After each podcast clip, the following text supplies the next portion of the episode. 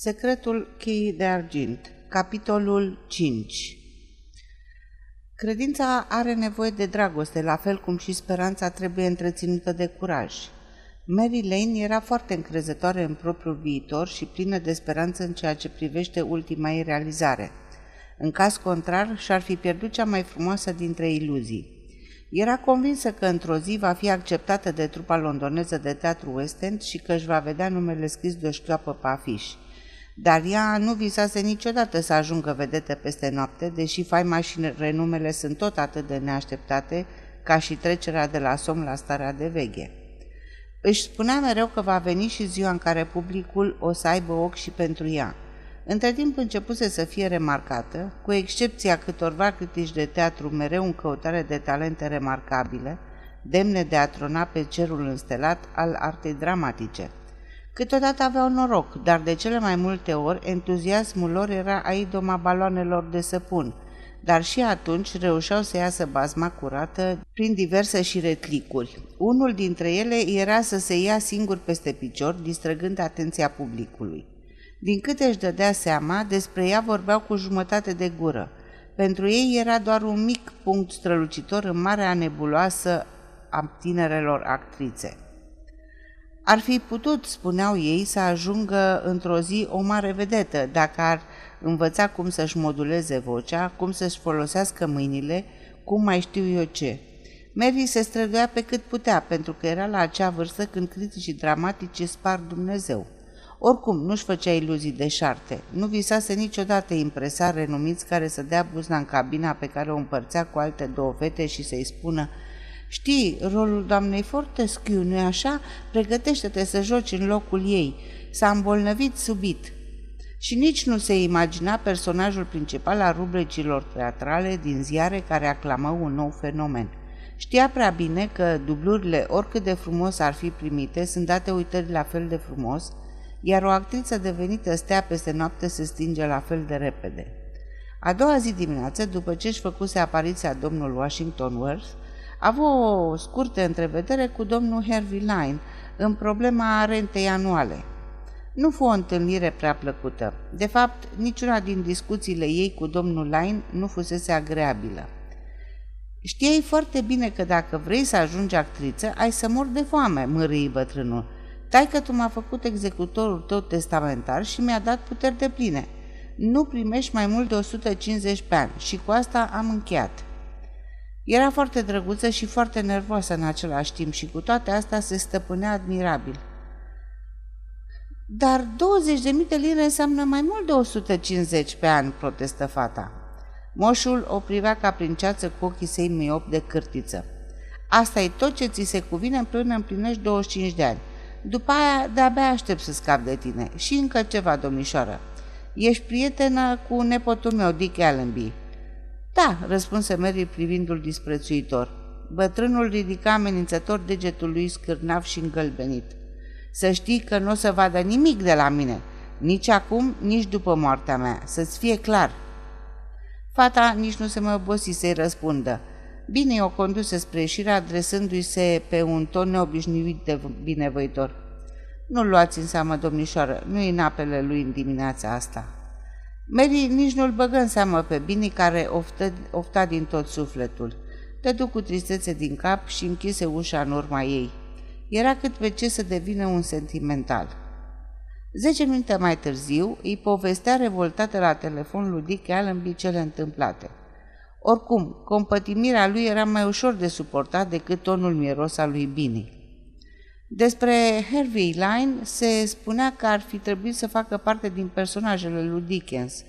Avea o înfățișare excentrică și obiceiuri ciudate, ceea ce nu era de mirare la un bătrân egoist, care să fi împrumutat bani de la Harvey Line, fără o dobândă serioasă. Spre deosebire de răposatul Chippy Isaac, domnul din putere, în toată puterea cuvântului, care dădea bani cu împrumut contra unei simple înțelegeri scrise, Hervey era dur, neiertător și grosolan.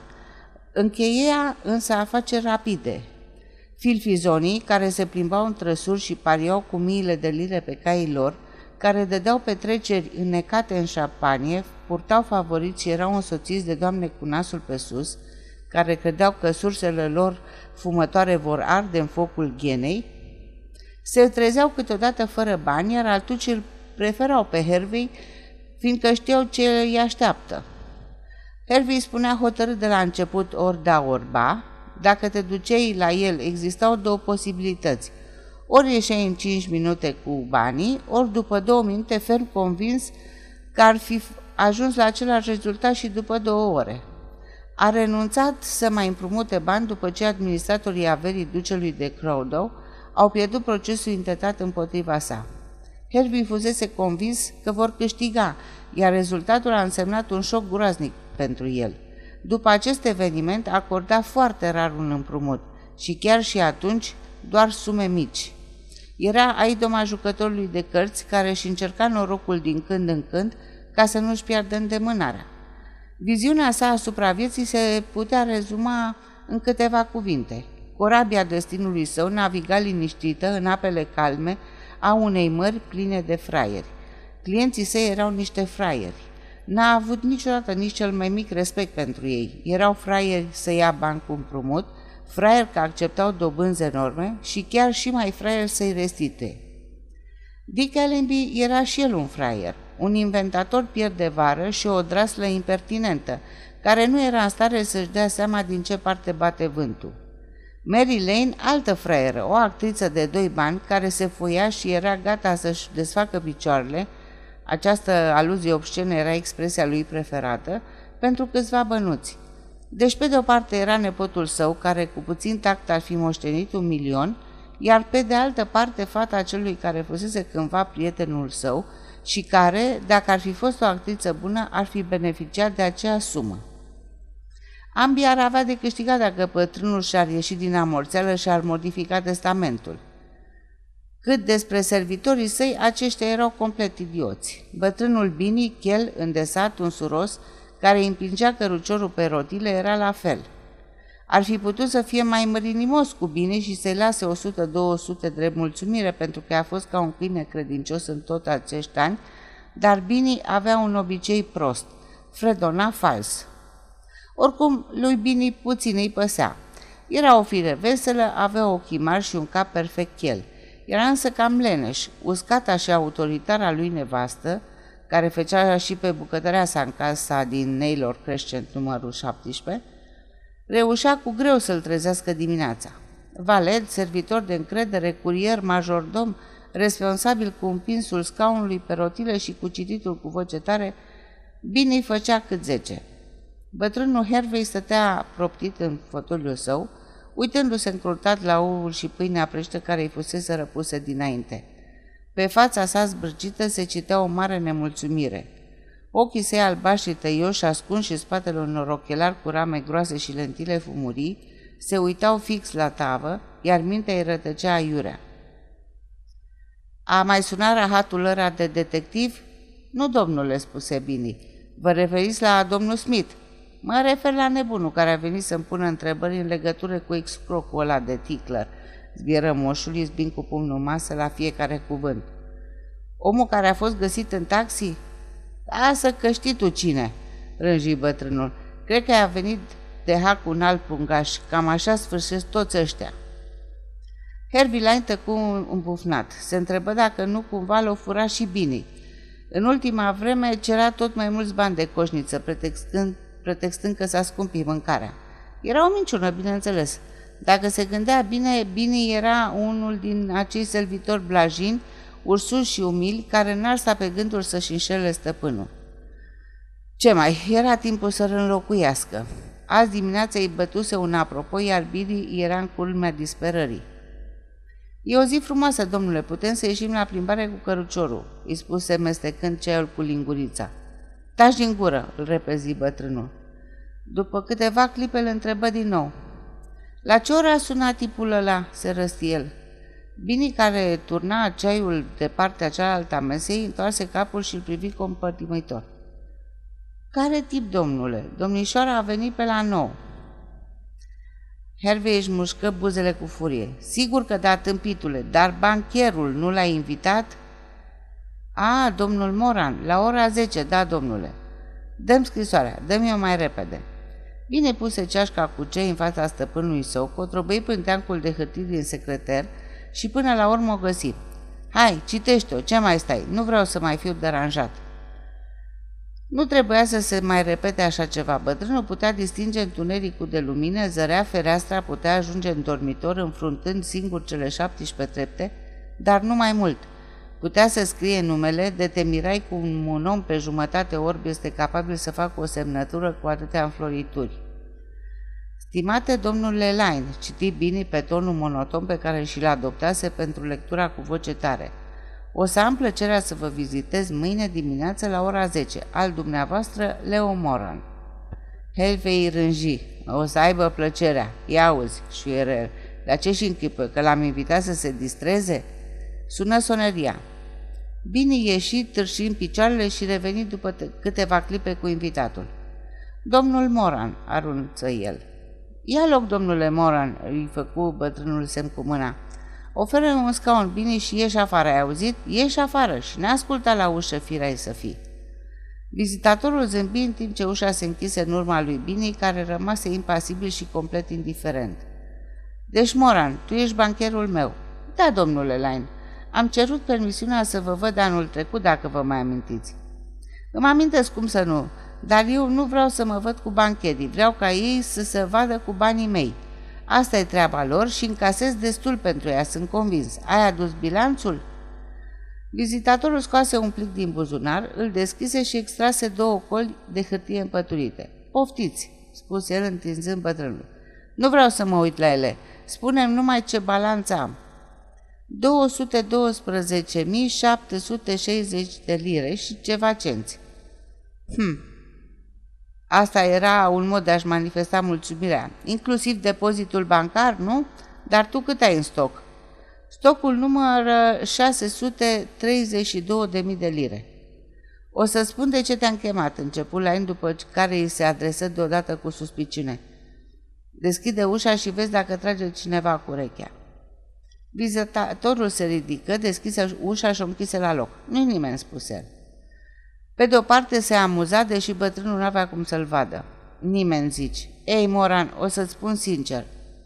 Mă consider un om extraordinar. Asta nu e o laudă, ci un fapt pe care pot să-l constat și singur.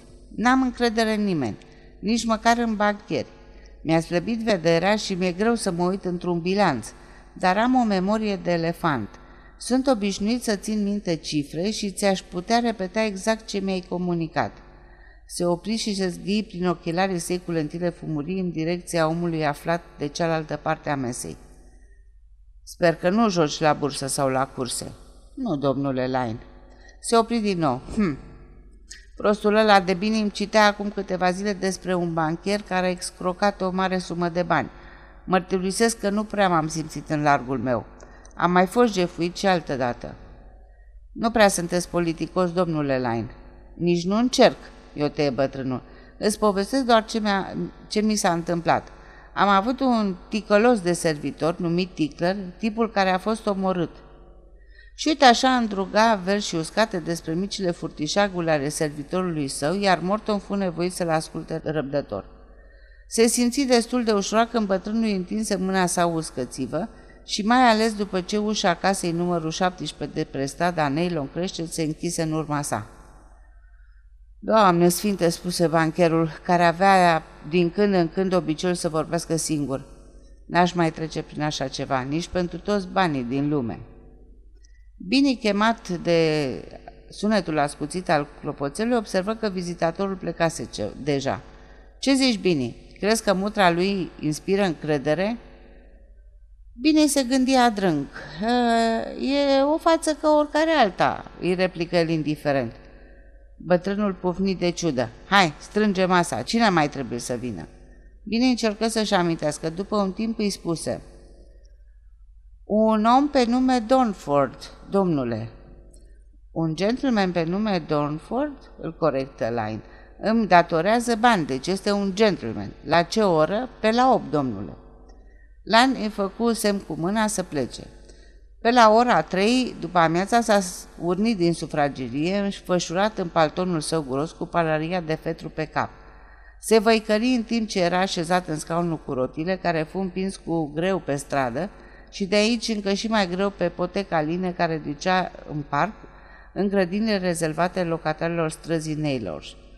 Aici se așeză sub un copac în timp ce Bini, ghemuit incomod pe un scaun pliant, îi citea pe un ton monoton evenimentele zilei.